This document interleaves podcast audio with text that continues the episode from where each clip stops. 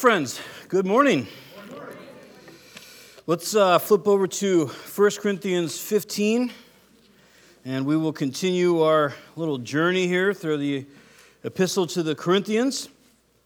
Remember, just by a uh, little review, last week we finished up in uh, chapter 14, and uh, ultimately 12 through 14 is uh, Paul, through the Holy Spirit, explaining to us uh, spiritual giftings, how they're to be operated, the point of them.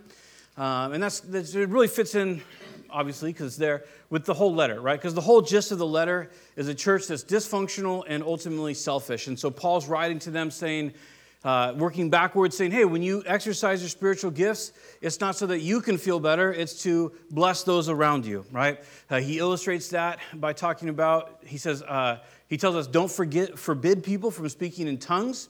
He says, I speak in tongues more than you all, and I wish you did speak in tongues. But then he says, if I'm in a, a church gathering, the ecclesia, and I'm a public meeting, he says, I'd rather speak five words in a known tongue than 10,000 in an unknown tongue. Uh, and so, over and throughout chapter 14, he's saying these are great gifts, but you use these to bless others. And then in chapter 13, it's kind of that famous love chapter where Paul, through the Holy Spirit, he's breaking down this is what love is, this is what love isn't. And ultimately, it boils down to this that when we love someone, that agape or agapeo love, when we love them, it's not that we feel fuzzy about them, it's that we look at a person, regardless of what they've done, regardless of their past or their current state, and we say, I want the best for you. Whatever is the best for you. That's why when we love someone and when we're walking in love, we can be involved in conflict and all sorts of crazy things. And we, we don't say what our flesh would want us to say. We don't lash out with that. When someone says something hurtful or assaultive to us, we look at them through the uh, lens of Christ and we say, well, that really hurt. Didn't necessarily appreciate that. But my next word or facial expression or uh, uh, thought or, uh, that I want to express it's going to be a thought or a word or an expression that that person, or I should say, that will make it the easiest possible for that person to see Christ. That's what acting in love is.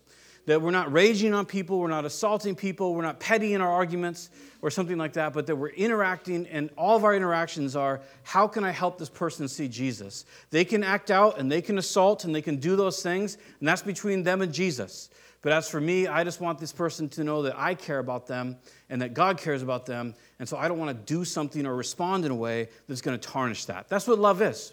And so if we go back all the way through Corinth, which we won't, we won't have time, uh, but if you go back through the whole letter, every individual thing that Paul is talking about is predicated on the idea of adhering to love versus adhering to selfishness. He says, hey, if you're going to sue someone, maybe you should just take the wrong because you love them. You don't necessarily want to sue them for something like that. He says, hey, when you have a potluck, don't get liquored at your potluck and then drunk and, and uh, uh, go partake of the Lord's Supper. He says, that's, that's rude to the people around you, right? He says, that's a, it's a tarnish to the name of Jesus. He says, hey, when you have a potluck, don't just eat all the food that you brought. Make sure you share it with other people so you don't shame them, right? These are all, you would think like simple things. You would think that you're at this new church in Corinth, it's blowing up, it's super cool, it's the only one there, and you're just like, wow, this is amazing. And yet somebody has to write back and be like, hey, don't get drunk at the potlucks. But that's where we're at as Christians, right?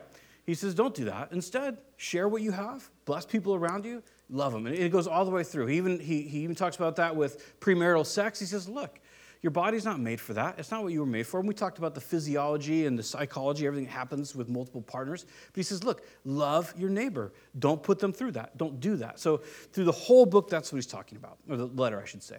So, as we kick off in chapter 15, it's, it's really almost different from the entire rest of the letter. In that it's a kind of a standalone, singular chapter, and he's going to talk about doctrine. He's going to talk about the resurrection from the dead.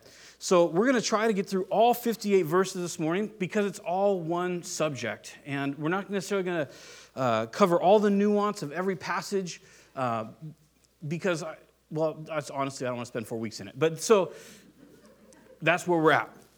So if you don't mind, let's flip over to 1 Corinthians chapter 15 and we'll start reading. He says there in 1 Corinthians chapter 15 and verse 1 Now, brothers and sisters, I want to remind you of the gospel I preached to you, which you received and on which you have taken your stand. By this gospel you are saved, if you hold firmly to the word I preached to you. Otherwise, you have believed in vain.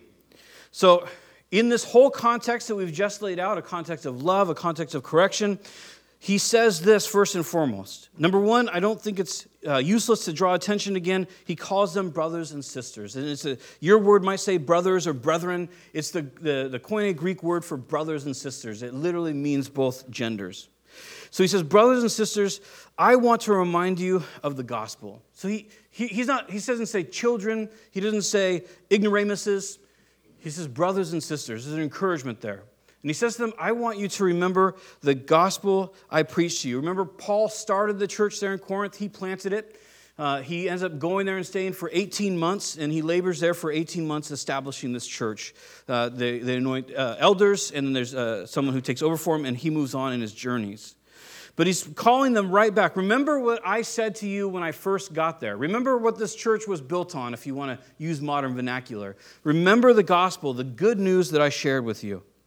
Then he says this He says, I preached it to you. He says, You received it, and you have taken your stand. In other words, he's bringing them back to a place where it wasn't, um, they weren't unsure about it. It wasn't something that they were iffy on. He says, You received it. Remember, you received the gospel that I gave you.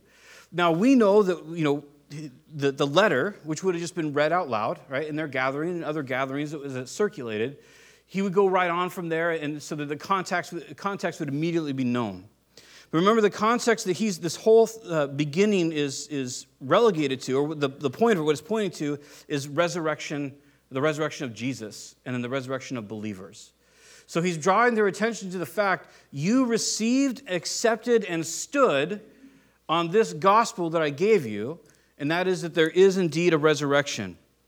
Now he's going to go to verse 2. By this gospel you are saved if you hold firmly to the word I preach to you. Now, I don't know about you, and I want to be careful here because I think if you're from the church, you know this is kind of a hobby horse of mine.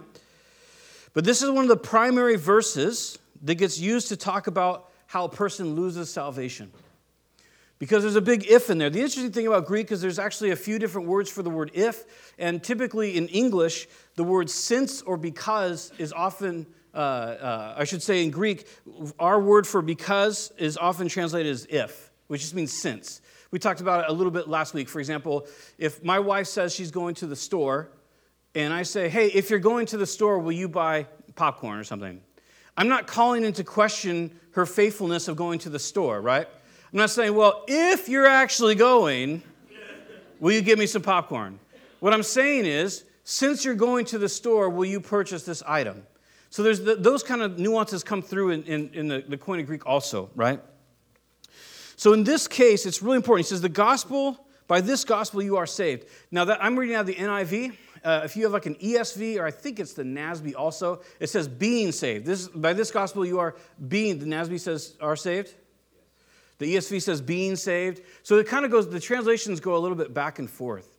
Now, here's the thing I'm not trying to pull shenanigans to, to put an eternal, eternal security spin on this. But when, you have to realize that when translators translate from, from Greek to English or Aramaic to English, as a lot of the Gospels were, were counseled and so forth, when they do that, they have to take a different language and then uh, this obviously is translating. they have to take a different language and then try to bring all the nuance and meaning into a different into our language or German or whatever it is. So there's a very interesting thing that Greek has going for it. By this gospel you are saved. It's actually the, the present passive indicative. So there you go. We'll move on. No, the, we don't have that tense really in English. So the present passive indicative, there's a certain meaning to it. That if you're if you're sitting in Corinth and someone stands up and reads this letter, you're going to understand that because you're a native Greek speaker. But it's difficult to translate it into English. That's why some say being saved and others say are saved. Some say have been saved because they're trying to capture exactly what that means.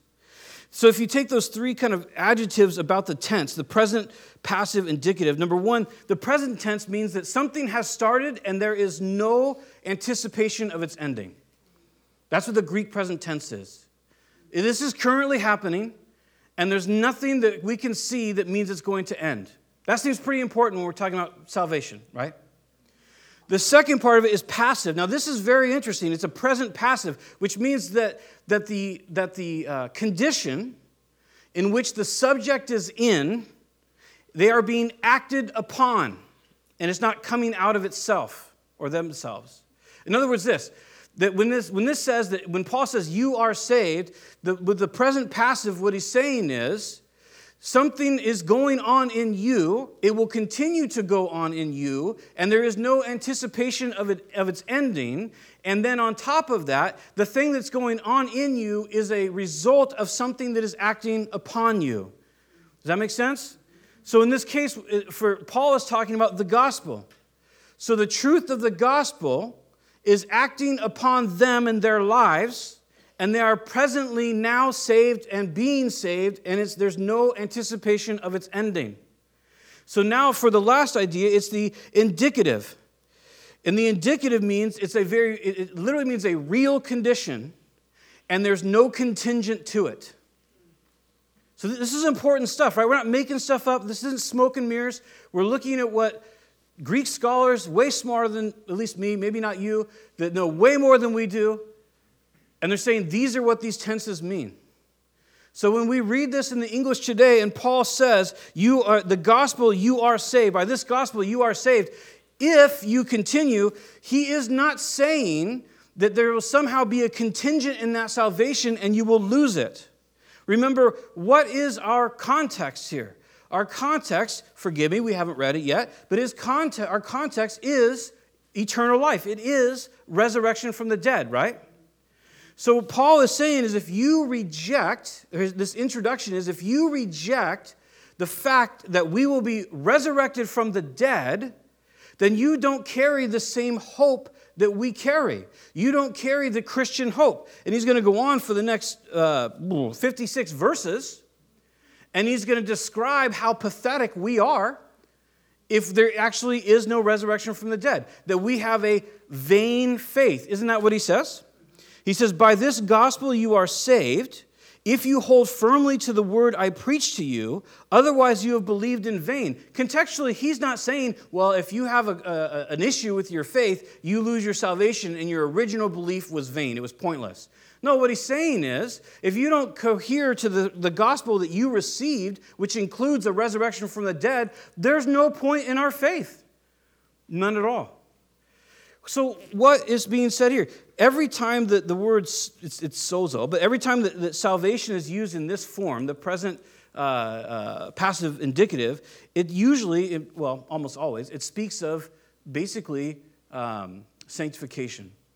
And what we would say, like we we, we were, like we can turn to Ephesians 2, and it tells us that we have been saved by grace through faith. So that the, the power uh, and it's, it's actually manifested different ways, whether it's the word for energy or dunamis, the word for strength. So our, the power behind our salvation is the grace, right? You've been saved by grace. Faith was essentially the key that unlocked that door. So when we said, I trust you, God, God didn't just say, Well, you've trusted me enough to get saved. What he said was, Because you trusted me, my grace, my favor for you has saved you. This is a really important idea, right? Because if we start to say that our faith saves us, the more faith that we have, you go, well, that phrase is in the Bible. We can turn there if you want, because that's not what it means. But then he says, our faith saves us. There's a little bit of an error there because it's the grace that saves us, and the faith just opened the door. You also, if you want to take a stance of like, no, no, you, salvation is losable, you have to come to, you have to come to a conclusion. What is holding firmly?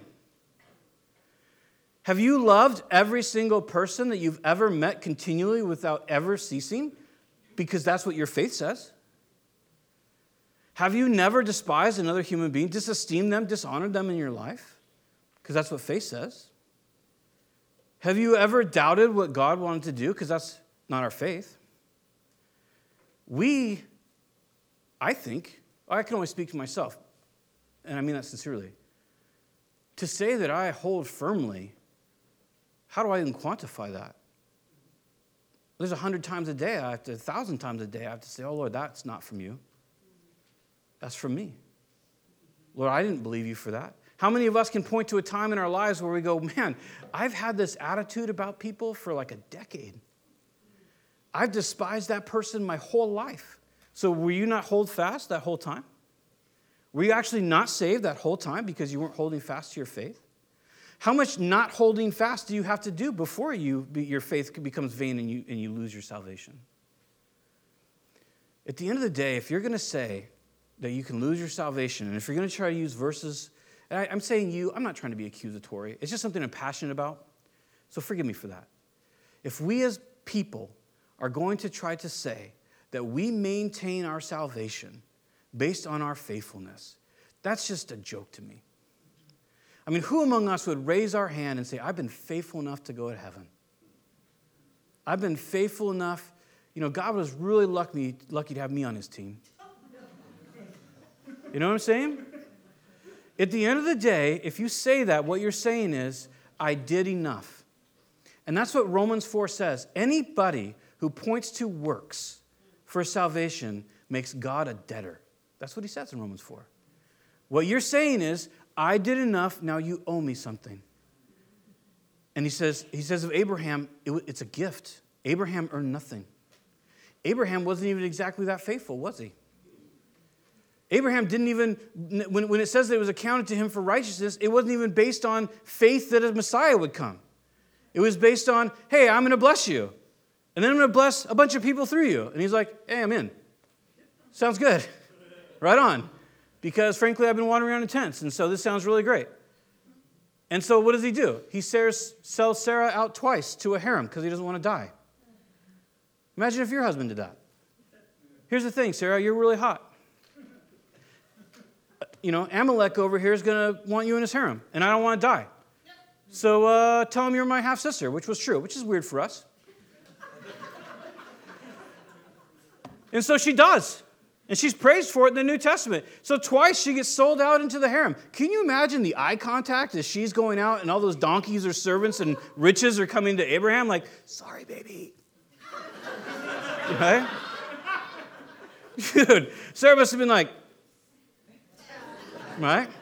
But twice God miraculously did. But the point is this Abraham wasn't faithful. Twice he goes into Egypt. Twice he sells out Sarah. Twice he has, Sarah says, Hey, this isn't working out. Why don't you hook up with my servant and that'll be our baby? Which was very normal in the day. Still weird to us, right? And, he's, and Abraham, that strong man of faith, the promise of Isaac through Sarah, goes, Okay, I'll do that. Yeah, creates the weird triangle with, with Ishmael. Then, when God says Ishmael's not going to be the inheritor, what does Abraham do? He responds with no. He says, Oh, that, Abraham, oh, that Ishmael would live before you, right? He says, You're going to have another baby. It's going to be Isaac. And Abraham's response is, No, I don't want that.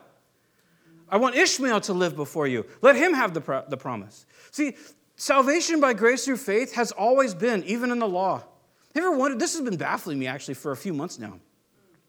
Have you ever wondered? So, the, the penalty, we talked about this a few weeks ago because I'm still waiting for an explanation because I don't, I don't get it. So, Joseph is commented to be a lover of the law. Joseph, Mary's husband, right? When Joseph finds out that Mary's pregnant, what's the, what's the penalty for premarital sex? Death. Yeah, death is. So when Joseph, as a lover of the law, the Levitical law finds out that Mary's pregnant, the commentary of the Gospels is he was a righteous man and he sought to put her away quietly. So Joseph ignored the penalty of the law for premarital sex because he didn't believe. I mean, would any of us believe, like, it's cool, hun, it's from the Holy Spirit? Be like, oh. I want to believe you. But, but Joseph goes to put her away quietly. And he's called a righteous man for it. So he ignores the penalty prescribed by the law and the New Testament commentary is that he's a righteous man for having mercy. Isn't that wild? That trips me out. There's also, you can give a certificate of divorce to, to a spouse, right, for impurity, which would be sexual. But what's the penalty for sexual impurity in a marriage? Death. That's wild stuff, isn't it? So it's always been grace by faith. It always has. It's never been works. It's always been the fact that God loves human beings and that He desires fellowship with them so much. So when we come to verses like this, we can't just take it out of context and be like, well, this means you lose your salvation, because clearly you have to hold fast. We have to think a lot about that before we say something like that. Because this isn't talking about that. This is saying if you don't stick to the idea that you're resurrected from the dead, then you literally have vain faith. You really have nothing to be believing in. It's a pointless idea. That's all it's saying here. So he's going to go on in verse 3. He says, For what I have received, I passed on to you as of first importance that Christ died for our sins according to the Scriptures, that he was buried, that he was raised on the third day according to the Scriptures, and he appeared to Cephas, and after then, uh, then to the twelve, and after that he appeared more than 500, uh, excuse me, and after that he appeared to more than 500 of the brothers and sisters at the same time, most of whom are still living, though some have fallen asleep. Then he appears to James, then to the apostles, and last of all appeared to me also as to one abnormally born. So, what's going to happen now, and this is the first portion of it, Paul's going to lay out different arguments. So, this one, this particular argument uh, or discussion point, however you'd like to label it, is based on witnesses. So, in this first point, he's saying, look, what I was shown, where was he shown that? Well, at the very least, he was shown at on the don, or when, not donkey, when he's knocked over, right, as he's on his way to persecute the church. We know that he spent personal time with Jesus appearing to him in the desert in Arabia before he goes to Jerusalem. So he's saying that he has this knowledge that he received from Jesus. He doesn't note it here, but that's where he received it from. He received this knowledge. He says, That's what I gave it to you. And he says, I gave it to you of first importance. He says, It was when I gave it to you, and it still is, the most important thing I ever told you was the gospel. And then he goes on to say what, and he sum, summarizes what that was that he, that he died and he raised from the dead, right? That he died, he was buried, he raised from the dead. And then in verse 4, and that he was, uh, uh, I'm sorry, and that, uh, uh lots of stuttering.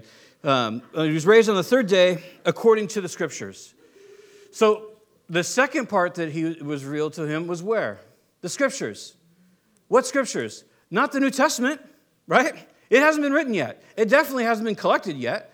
This letter is from 56 AD. There's maybe five other letters that we have that have been written yet. So he's not talking about the Gospels. They haven't been written yet. He's not talking about anything like that. He's talking about the Old Testament, right? He's talking about the, the witnesses and the, the, the, prophecies of the Old Testament, whether it be Genesis 3 or Isaiah 9 or Isaiah 53 or Habakkuk or wherever you want to turn.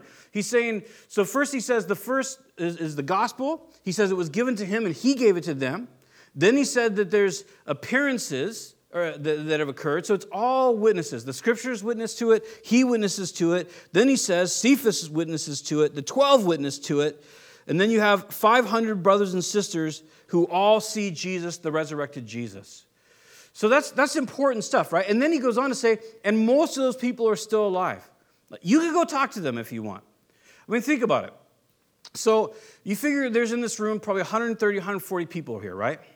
If I said to you, when you leave, I need you to go tell everybody you know that I levitated, right? It's going to be really good for the faith. People are going to like want to come and hear the word. It's going to be amazing. I just need you to go do that. Do you think maybe there'd be one of you that would walk out of here and be like, that was lame?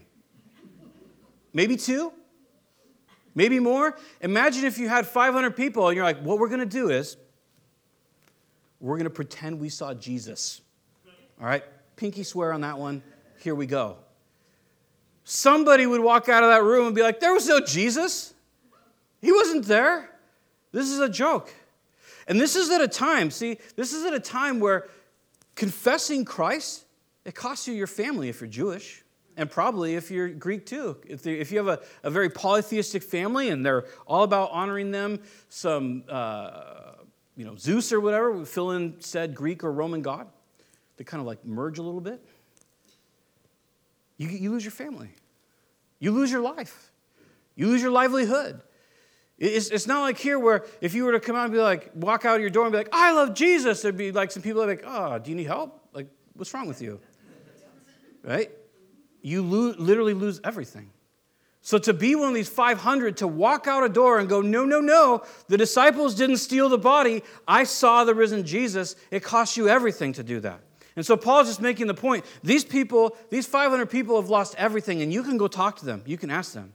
Not to mention the fact that if you were to go through and look at the apostles after Judas, all 12 of them, including Paul, Paul has honestly one of the easiest martyrdoms that there was. He got beheaded by Nero. That's easy street. You have P- Peter who's crucified upside down. You have Thomas who's uh, set on a spike anus first. You have James who gets kicked off the, the side of the temple. And all those guys all had opportunity to recant. Peter's wife was crucified with him. They all could have recanted. They all could have said, No, never mind, never mind. We didn't actually see him risen from the dead. We've just been gravy training this for money. But they all died. So Paul's just saying, Look, the witnesses are real, man. The events are real. You can ask anyone else that's been a part of it. Then he's going to go on to some uh, kind of a, a, parenthetical idea about himself and his apostleship. If somebody was uh, curious about that, he says in verse 9 For I'm the least of the apostles, and do not, do not even deserve to be called an apostle, because I persecuted the church of God. But by the grace of God, I am what I am. And his grace to me was not without effect. No, I worked harder than all of them. Yet not I, but the grace of God that was with me. Whether then it is I or they, this is what we preach, and this is what you believed. So he gives a little bit of background upon his own apostleship, which we won't go into, but he says, Look, you have to understand whether it's I say it or whether it's one of the other 11 says it, or 12 if you count Matthias. He says, We're all saying the same thing. All of us are saying that Christ was raised from the dead. Verse 12, But if it is preached that Christ has been raised from the dead, how can some of you say that there is no resurrection of the dead? If there is no resurrection of the dead, then not even Christ has been raised. And if Christ has not been raised, our preaching is useless, and so is your faith. Just what he said above, right? More than that, we are then found to be false witnesses about God. For we have testified about God that he has raised Christ from the dead. But he did not raise him if, in fact, the dead are not raised. For if the dead are not raised, then Christ has not been raised either. And if Christ has not been raised, your faith is futile. You are still in your sins. Then those also who have fallen asleep in Christ are lost. If only for the life we have, uh, if only for this life we have hope in Christ, we are of all people most to be pitied. Now he's going to lay out a little bit of, of logic. Is he going to say, look, if you say, he goes, how can you, if we're saying, if all of us, right, because this follows right on the heels of verse 11, if all the apostles and him are saying that Christ raised from the dead, he says, How can you guys say that he didn't raise from the dead? And part of that is because they were there, right? Not necessarily Paul. He says, as one born uh, abnormally, the idea is there is one born out of time. Um, he wasn't, he was born like as if he was an apostle, but born at the wrong time, kind of thing. So he says, so he's saying, look, if, if, we're all, if we all have this testimony, then how can you say that Christ didn't raise from the dead? We were there. They were there at the very least. He saw the risen Christ. And then he, he goes on to say, and if you go further, then what you're saying is we're liars. All the apostles are liars because we have all said that Christ raised from the dead. Those 500 people are liars. They said that Christ raised from the dead. So now, he's, after the witnesses, he's going into other evidence uh, uh, of, of who's giving this, this, this testimony. Then he has with logic. More than that, we are then to be found. Oh, I'm sorry, uh, next verse. He goes, uh, For if the dead, verse 16, are not raised, then Christ has not been raised either. And if Christ has not been raised, your faith is futile and you are still in your sins. He says, If you say that Christ did not raise from the dead, then that, that tears down the entire thing because that means that you haven't been forgiven of your sins.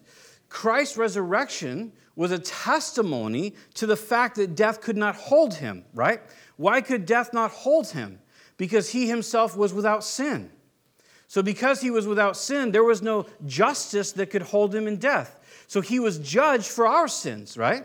He died for our sins. And you think of the, uh, the, the, metaphors that uh, are in the, the scriptures that he took our sin, the, the, I should say, the list of ordinances written against us, and he nailed it to his cross. He became sin that he actually embodied that sin, right? He bore it in his body, is another way the Bible puts it. Over and over again, you have all this allegory to explain that somehow the Lord Jesus Christ, as God and man, took the sin of humanity, internalized it, owned it for himself. And that when he was slain at Calvary, that God looked upon him in our stead, literally as if he had done those things, and he was judged for them even though he did not do that. He took all of the wrath of God for us at Calvary. And because he was, was a righteous man, he was raised from the dead by the power of God. So if you say that he was not raised from the dead, what you've got is a martyr, a good guy, a good teacher. But he wasn't those things alone. He was the Lord of the universe. So Paul is just making these statements. He says, if you try to take this away, what you say you believe is completely eroded. It's not actually what you believe. And it becomes in vain. And then he makes a statement. If, we, if we're following Jesus, if our hope, or literally expectation, right, what hope means, if our expectation is only in Jesus for this life, in other words, if, there's, if we get annihilated, if the soul is annihilated after death, if you're following Jesus, you should be the most pitied person in the world. In other words, people should look at you and feel sorry for you. They should look at you and be like, oh, that poor person. You believe that. Good luck with that. So he says, if there's no resurrection of the dead, we have a pitiful, a vain, and a pointless faith. Verse 20. But Christ has indeed been raised from the dead, the firstfruits of those who have fallen asleep. For since death came through a man, the, re- uh, the resurrection of the dead comes also through a man. For as in Adam all die, so in Christ all will be made alive. So this is a, a, a, something that's like a very brief statement of essentially like Romans chapter 5. It's just, the, it's just a doctorate, uh, doctorate of uh, uh, federal headship. So you can impress your friends at ice cream socials or whatever. But it's just, it's just the idea that God condemned every human being in Adam right?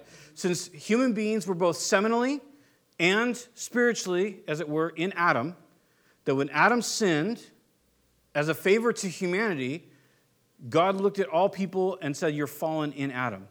Now, we know that that played out, right? Because all of us are fallen. Adam and Eve created more sinners, and they created sinners and more sinners and sinners and so on.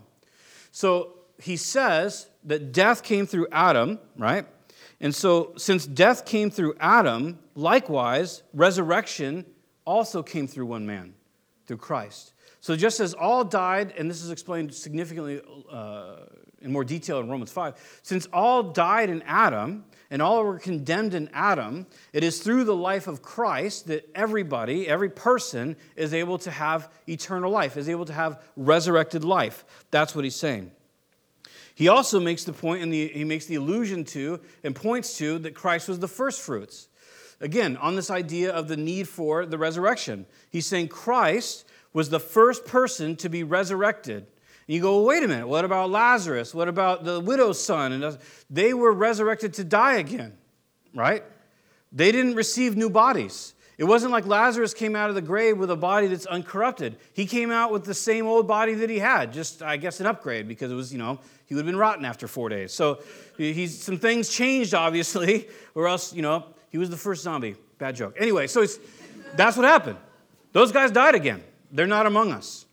So Christ was the first person to ever be raised from the dead, receive a body that was incorruptible. Before, Hebrews tells us he came in the likeness of sinful flesh. He himself was not sinful, but he came in the likeness of sinful flesh. He had a fallen body in this sense. He experienced what it was to have human flesh, right? He had a, a respiratory system, he had a pulmonary system. He was bodily slain and he was bodily resurrected. These are important ideas.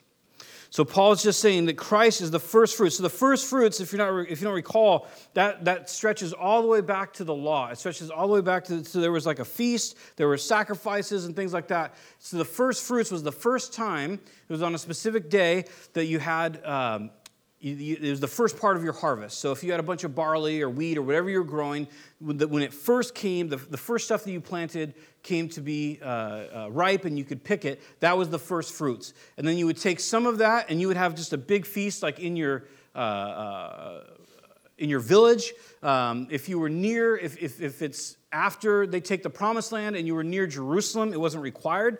But if you were close enough, you could go to Jerusalem, you'd give some to the priests, they would wave it before the Lord uh, and it was an offering before the Lord of the first fruits. So, what Paul is saying here, he's just making another metaphor to the law, and he's saying, look, Christ was that first fruits. He was the, the first one to, to be ripe and to come out of resurrection. He's the first one that we celebrate. But the point is, there will be many more, that the harvest is coming after the first fruits. verse 23, he says, But each in turn, Christ the first fruits, then when he comes, those who belong to him. Then the end will come when he hands over the kingdom to God the Father, and after he has destroyed all dominion, authority, and power. For he must reign until he has put all his enemies under his feet.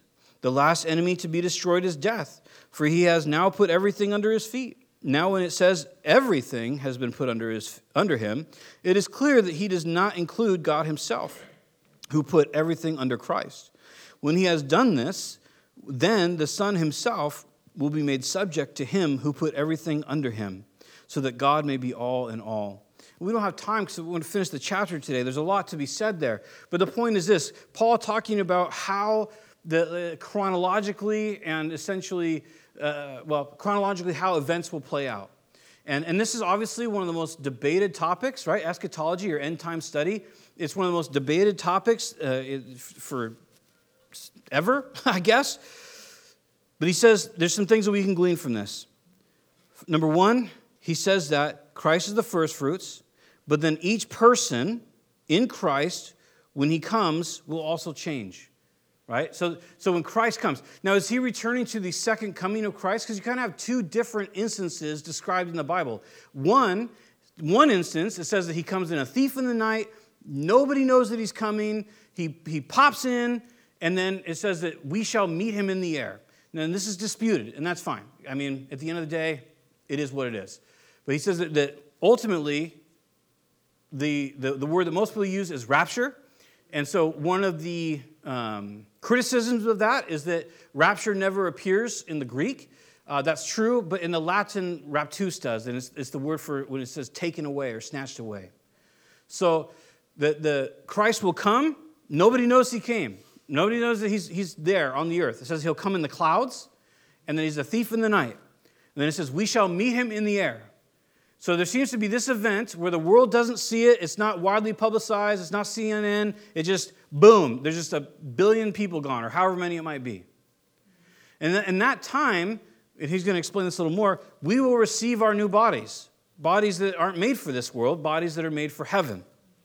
Then there's a second event when he comes, and that uh, he will come again, and it says that he rolls the scroll back. I watched too much TV as a kid, so I was imagining that in my mind, like this, like you know, the sky, the sky, or should I say, the sky rolls back as a scroll, like he's like peeking in, like I don't know. It's probably not like that. I don't think he's gigantic, but you know, so but he'll he'll pull the, the, the sky back. That will be exciting, and then he'll descend right onto the Mount of Olives, and then that, there'll be this huge earthquake. It'll crack, and then basically it's go time from there and you have uh, some battles and some other things that happen. And you know, we can debate which battles win and when's the sheep of the goats and when. Yeah, I don't know. Nah, it is when it is. You know, when we see it, we'll be like, oh, I bet that's the sheep and the goats. All right, cool. Glad I'm not there. But uh, so he's saying that there'll be this judgment and then the end will come. And so part of the ending and part of the resurrection life is that God will subject everything to Christ. So, in other books, we're told that we don't see everything subject to him right now, right? I mean, would you look out on the world and say, this world is subject to Christ? No. I probably wouldn't even say that about my own life sometimes, much less try to claim that this whole world is subject to Christ. But one day it will be. One day it says he'll reign with an iron fist, that there'll be immediate justice, swift justice, all these different things about that. Then after that, he will, uh, well, then the, the earth is remade, yada, yada. Good thing I said we're not getting into this. And so then, you know me, I can't do it. So, so he, he remakes the, the, the, heavens and the earth, and you know, so shall we ever be with the Lord. Might have skipped a few things there. But the point is that at that point, Christ is eternally subject to the Father. Even though he himself is God, right? We know that. Philippians 2 clearly says it. Multiple times he equates himself to God. Uh, you know, uh, when he says, Before Abraham was, I am. And then the Pharisees are like, Whoa, we're killing you. Why? Because he said, no, I'm God. Right? So multiple times he shows himself as God. So he's not, it's interesting to note that in the Godhead, there's a subjectiveness that, that even though Christ is God himself, and you have God the Father, that Christ is now subject to the Father, and the Father gives everything to the Son, right? So he's describing what resurrection like is like for Jesus and what we will experience with Jesus. So then he says there in verse 29 if now, if there is no resurrection, what will those do who are baptized for the dead? If the dead are not raised at all, why are people baptized for them? So there you go. That's why we baptize for the dead. Wait, we do? This is weird, right? This is probably the weirdest verse in the Bible. Paul's like laying out all this evidence, like, yeah, okay, I can get behind that. Yep, yep, reign forever. Yep, yep, yep. And that's why we baptize for the dead okay. We don't do that. It's interesting because no church father or no writer, it doesn't matter if you want to read Tertullian, if you want to read any, any of those guys, none of them ever mention, in context of Christianity, baptizing for the dead. It's never mentioned anywhere else in the Bible. There's no other verse, there's no Old Testament idea, there's no New Testament idea where Peter says, All right, guys, welcome to Jerusalem. Church has started. Let's start baptizing for the dead. So, baptism for the dead is kind of the idea that I'm walking with my deity, whoever that might be. I'm, I, have, I have a good standing with my deity, and my relative died, and I don't think they did. So, what I'm going to do is I'm going to go to the temple, I'm going to offer some meat, offer some gold, whatever it might be, and then I'm going to get baptized by their priestess or priest, and that, that, that the God, that I'm, the deity that I'm concerned about, will then look at my act of faithfulness and relieve this other person, my dead loved one, right? So, it's, it's kind of a knockoff of the gospel. It's kind of interesting. But so the question is, what does this mean? And here's the deal no one knows. Just, I mean, you have guys and gals that have studied for 60 years that dig all this history up, and the truth of the matter is nobody actually knows. There's about like 200 explanations for this. So I will give you an opinion that you can throw in the trash. And that is this about 20 miles, like northwest from here, there was a pagan tribe. When I say tribe, it's not super tribalism because it is Corinth, it's an established urban area but it's kind of an outskirts, kind of a farm community, and there's a pagan a community there, and they baptize for the dead. So it could be, and I, if somebody wants to, you know, debate it, like I already give up. You win. I don't. I don't know. But it could be that really what's being said here is Paul saying, look, the apostles said this, the witnesses said this, I said this. Right? Here's all these different evidences. Here's what it means logically if Christ is not raised from the dead. And it seems to be that Paul's saying even the pagans believe in a resurrection from the dead. And, and so they're baptizing for this purpose. So it just seems to be a, another evidence. Now, if someone says, well, I don't think that's what it means, hey, on, honestly, God bless you in that. I, I have, uh, other than that, I have no idea. Because he's definitely not validating baptizing for the dead, right? Can we agree on that? because there is no there is one substitutionary act and that is christ all right and we don't have another substitutionary act that we do to try to redeem another we, we can't do it so we know he's not advocating for that and also because Justin Martyr all these guys none of them came along and said oh yeah and then we did this too. And it really worked out great. It's, just not in history anywhere. So moving along from there now that we've solved that problem Some of these things are kind of wild. So he says in verse 30, and as for us, and this is, I think, another reason why, um, why he could be talking about some people that aren't believers, because in verse 29 he says, Why will those, and then in verse 30 he says, And as for us, why do we endanger ourselves every hour? So he says, if those people are baptizing for the dead, if there's no resurrection, why do we put ourselves in danger every hour? I face death every day. Yes, I just as surely Yes, just as surely as I boast about you in Christ Jesus our Lord, if I, if I fought wild beasts in Ephesus with no more than human hopes, what have I gained if the dead are not raised? So he says, if those guys over there, if, if they're baptizing for the dead, if they know that there's a resurrection, then, you know, what are we doing here? And then he says in verse 30, he says, and if there's no resur- resurrection from the dead, why am I living the life I am? Why do I fight beasts in Ephesus? Probably not real, like he was out in Ephesus, like duking it out with lions. Uh, but morally, the idea of we know that there was a lot of, if you remember the riot and all those things that happened in Ephesus. But he's, he's almost torn apart. The, the, the Roman guards have to come down and get him. So it's more than likely he's actually referencing this idea like, why am I living the life that I am constantly in, in danger of death when I could just say there is no resurrection and I wouldn't have to live that life? I could just, I could just, you know, if this is just a hope that I have for this earth, then there's no point in me living the life that I have. And then he's going to go on. He says, if the dead are not raised, let us eat, drink, for tomorrow we die. If there's really no resurrection, if really all we have to look forward to is the annihilation of the soul, well, let's party. Let's do whatever we want to do. There's no moral implication. I can do whatever I want to do. Hurting people doesn't matter. Sinning doesn't matter. Because if there's no resurrection from the dead, if there's no life after, if there's no judgment, if I really have just Uh, in this case, typically 40 years. Some people live to be older, not many. Um, if I have 40, 50 years on this earth, well, then why would I want to spend it to give honor to something that's not real? Why would I do that? That's what he's saying. So he goes on from there, and uh, we're going we're gonna uh, switch gears again here. But someone will ask, How are the dead raised? With, that, with what kind of body will they come? How foolish. What you sow what you sow does not come to life unless it dies.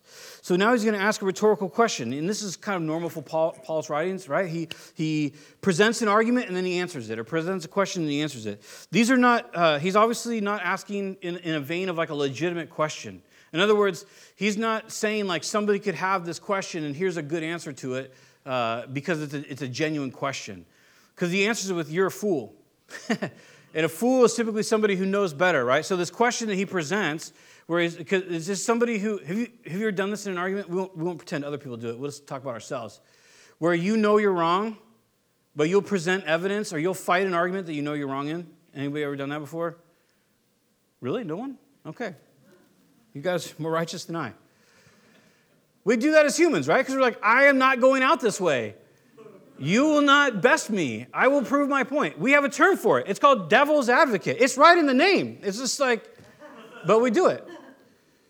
So he's that's what he's doing. He's just asking a question, but it's not a genuine question. Like somebody comes like, oh, oh you're just to get a new body? Yeah, yeah, that's actually exactly what's to happen. So he says to his first response is, you're being foolish. You're being foolish to even to, to say out loud, oh, could you actually have another body? How could this actually happen? So he goes on and he explains that for us. And he says, When you sow, you do not plant the body that will be, but just a seed, perhaps of wheat or of something else. But God gives it a body as he has determined, and each kind of seed he gives its own body. So his first metaphor is this his first picture is this. When you go to plant something in your garden, what you plant is not what you get, right? You put a seed in the ground, and it's the warmth and the moisture in the soil that causes the seed to break open, and then the immediate nutrients are what cause the plant to grow.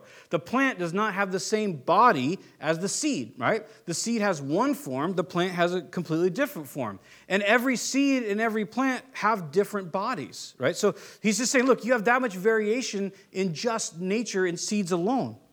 Then he goes on and he says, Not all flesh is the same. People have one kind of flesh, animals have another, birds another, and fish another. There are also heavenly bodies, and there are earthly bodies. But the splendor of the heavenly body is of one kind, and the splendor of the earthly bodies is another. The sun has one kind of splendor, and the moon another kind of uh, another, and the stars another. And the stars differs from that. Uh, excuse me. And star differs from star in splendor. What he is not saying, and, and uh, forgive me for this, but I've heard many in the past say something like, well, see, this is, this is showing that people that are good Christians, that they get fancy bodies, and people that are bad Christians, well, they get the stars. So, like, the, the good people get the sun, and, you know, if you're decent, you get a moon, and then if you're eh, glad you made it, you get a star. It's, it's not, that's not the point here. The star is simply the point that, uh, the, the, the metaphor is simply a point to this that there's a ton of different bodies out there right? The sun is clothed one way, the moon is clothed another way, that there's just tons of different bodies out there. So it's not hard to see because he's answering his original question, right? It's not hard to see that we could have one body and then be transported, or whatever language you'd like to use, that we could receive and take home in another body. Like that's not weird, that's not inconceivable. That there's that kind of clothing, if you will, all around us. Now, is there reward for faithfulness? Yes, but that's not what this is talking about. 42. So it will be the, with the resurrection of the dead. The body that is sown perishable, see, this is generic for all. The body that is sown perishable, it is raised imperishable. It is sown in, uh, in, dis, in dishonor, it is raised in glory. It is sown in a weakness, and is raised in power. It is sown in a natural body, it is raised in a spiritual body. So now he's taking all those metaphors and showing look, it can all transfer. It can go from physical to heavenly. The cool thing is, this, this encouraged me, perhaps it'll encourage you. That word perishable, it's also corruptible. So, one of the points that he's making is that our bodies, the new bodies that we'll get, are incorruptible. They cannot be corrupted. That's awesome. They cannot be corrupted. They are eternal in nature. There's nothing that could happen to them or someplace we could go or that makes them to be able to begin to die again. There's, there's nothing that can sub, subtract from them. They're, they're going to be, so we sow a perishable, corrupted body, right? We die because the, the gamma rays from the sun, radiation from the sun, right? It radiates us and, and it, it, mutates our cells. So if you drink dirty water, you know, whatever it is, all these things are constantly assaulting the body, right? That's why we age. And our body reaches a point where we cannot reproduce new cells as fast as the, the cells corrupt from those things that are around us. And that's where you get things like diseases and cancers and so forth that begin to have, and you, you have organ failure, all these different things. Because it's a corrupted body in a corrupted world. But this new body that we'll receive is incorruptible. Nothing can damage it, nothing can make it less than, as it were. So he goes on from there and he says this um, We're in a natural body, but we're raised in a spiritual body. If there is a natural body, there is also a spiritual body. So it is written the first man, Adam, became a living being, the last Adam, a life giving spirit. The spiritual did not come first, but the natural, and after the, that, the spiritual. The first man was of the dust of the earth, the second man is of heaven. So now he talks about origin. And so the origin of our original bodies is from clay, it's from the dust of the earth. So, dust of the earth originated bodies are made for the earth. All right? So, we see, we hear, we have all these things that we do, all the way our processes and all the, the sympathetic and parasympathetic nervous system, and all these different things that are going on in our body all the time, right? Because it's made for this earth. That's what it was made for. From the earth, for the earth. He says, but this new one that we're going to get, this is actually from some sort of spiritual substance. And that's, that's kind of hard to quantify because you're, what is heaven made of? Right? If heaven is, it's not far from us, right?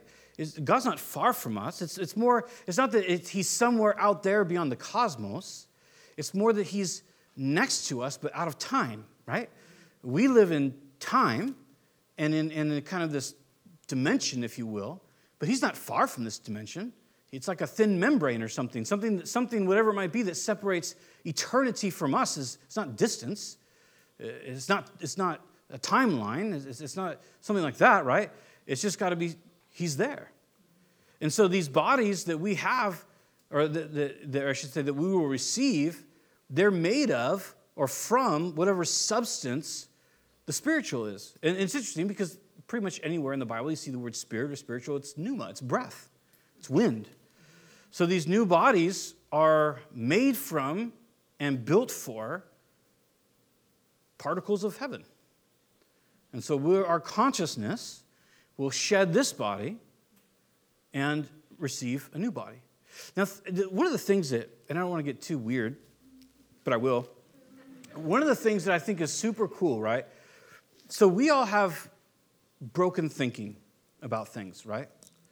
In other words, like, we all have ways that we think, ways that we process, um, habitual thought patterns, right? And, and some of those, uh, and I've, I've, mentioned this before, there's, there's a, just a fantastic uh, YouTube channel. I think it's Thoriava is her name. She's, just, she's a gal that just goes around San Diego and interviews people, asks them really hard questions. And I mean, who knows how she edits it, so you have to give it for that. But she, she seems pretty genuine. But everybody that she interviews, it's just wild because everybody has something from when they were like five or six years old. And it's dictated their lives. In the sense that, like, somebody told them they were stupid. Somebody, you know, a parent basically, you know, a lot of them, because one of the things she always asks is, what's the hardest thing anybody's ever said to you? And a lot of them is a parent said, I wish you were never born. Or a lot of them is a parent said, you were stupid, right? So, as human beings, our interactions with each other, as much as we may not want it to be, they're tainted from, from ourselves and from others, right? We taint others with our words and they taint us. And so that's all in the brain. It's literally monitorable. You can, you can watch neuroplasticity change. You can watch thought processes. You can watch all that with the technology we have today. When someone says something to someone else, you can watch where it lights up in the brain. It's all organic in that sense. So we have this, we have an eternal soul that is, is pneuma, right? It's eternal. It's of eternal origin. And somehow that eternal soul that was created by God is linked to an organic body. That's purely organic and it's, it's hormones it's, it's uh, synapses firing right? You know why you feel happy when you eat something that tastes good? Because your brain releases dopamine. It's not some super spiritual event. It's literally your brain going i like this. And so the rest of you goes i like this right it's, it's, it's, like almost inconceivable. I don't, I don't have any understanding how it works. But so, all that weirdness that's in our brains, all the things that we think of, all the things that we, that we have aversions to well, not all, but many of the things we're aversions to, all the ways we fail because we've been told we're going to fail, all the ways that we, all those things, that, the, the we have, the weirdnesses that we have, the, the, the distrust that we have for people and human beings, that's not in the soul, it's in the mind. And so, this mind, which is really important right now, it's not fit for heaven. It's corrupted. It's been broken by me and it's been broken by others. And so, when we get to heaven and we get this pneumatic, for lack of a better term, this spiritual body, all that brokenness will be gone. All those hindrances, all those fears, all those ways we, the ways we, we think about things. We won't have those anymore. We'll be truly free to just be who we are in Christ, to be loved and to love. So, this, this idea of resurrection, it's not just kind of like this Easter thing where we're like, yay, let's get some flowers. It's literally the hope of our lives. That one day we will be completely changed. Never to look back with regret, never to be held back by our thoughts, and praise God, never to hold someone else back with our words. This is, that's what we're talking about. That's, what, that's what's on the table here. It's incredible.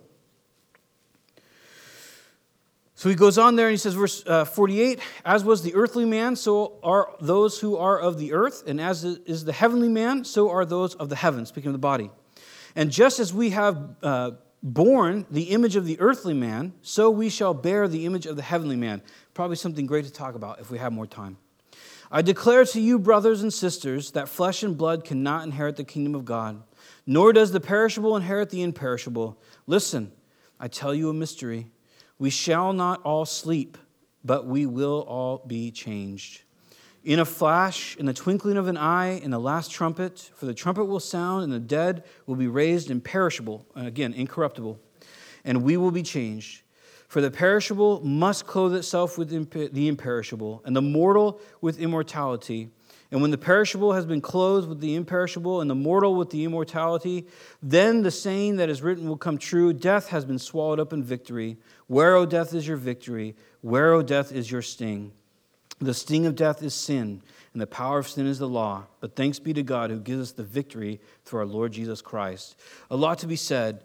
So he says here, real quick, because it's already noon. But he says here, he speaks of the rapture that will be changed. The important thing about the rapture is this we will all be changed.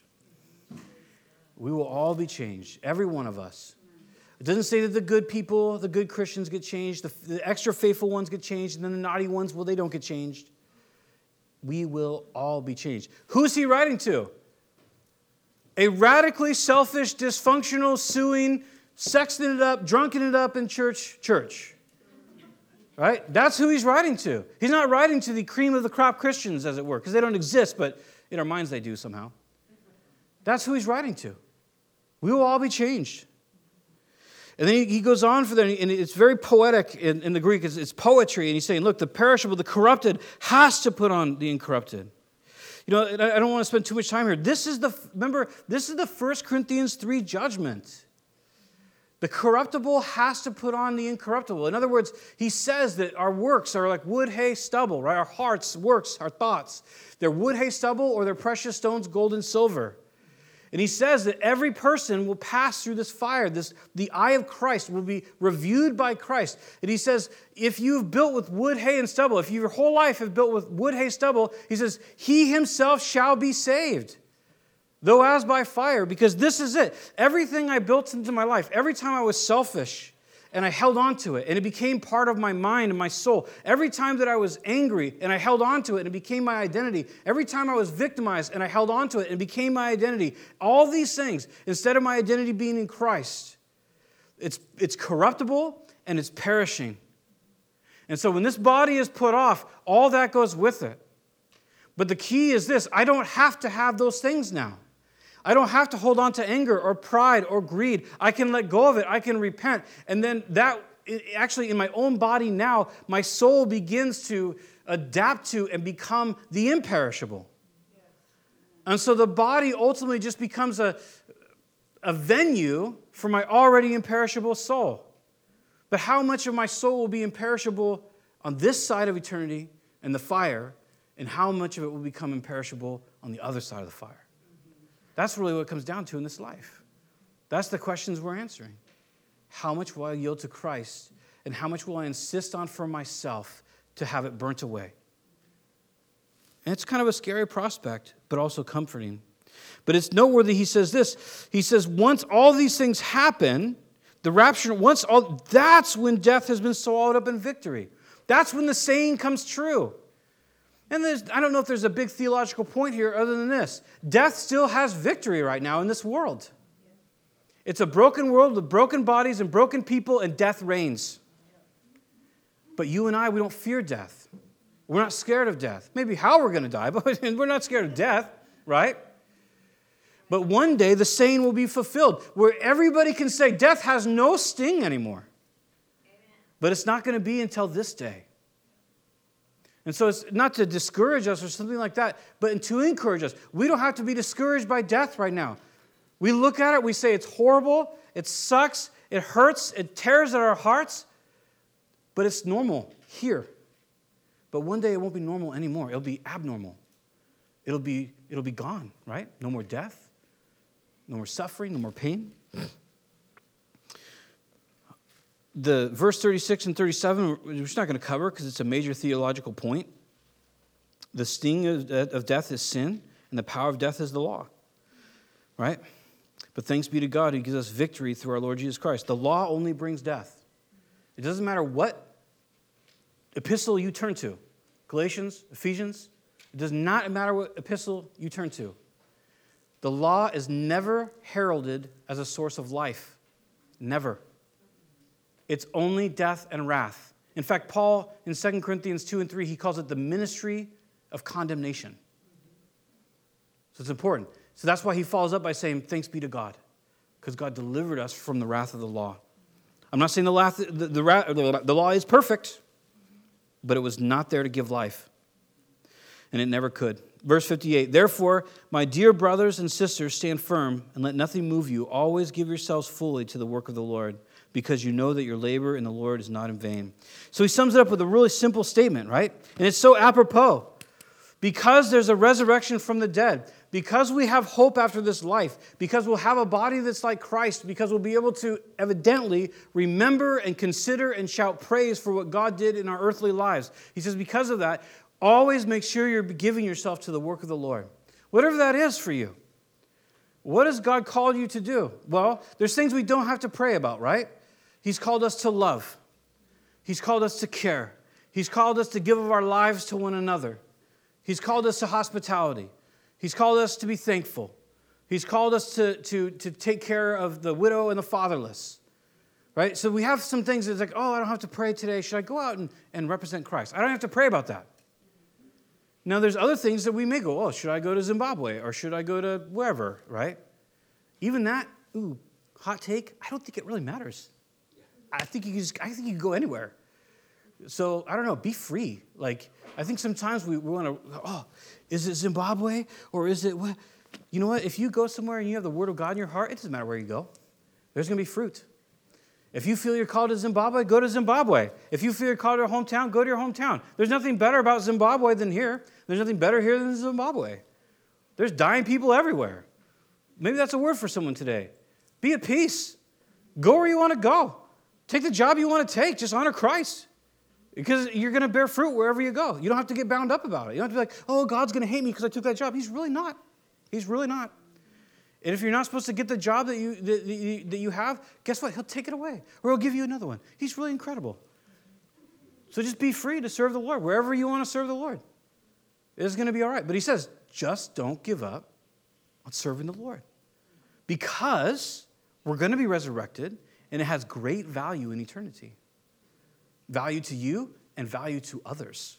The fact that by the grace of God, there will be people in heaven that said, Yeah, I went over to that person's house once and they gave me some tea and it changed my life because they shared a verse with me. Or just because they loved me. I'd never experienced that before. It was crazy. Like I went in their house, I got to sit on their couch. It was crazy. They loved me.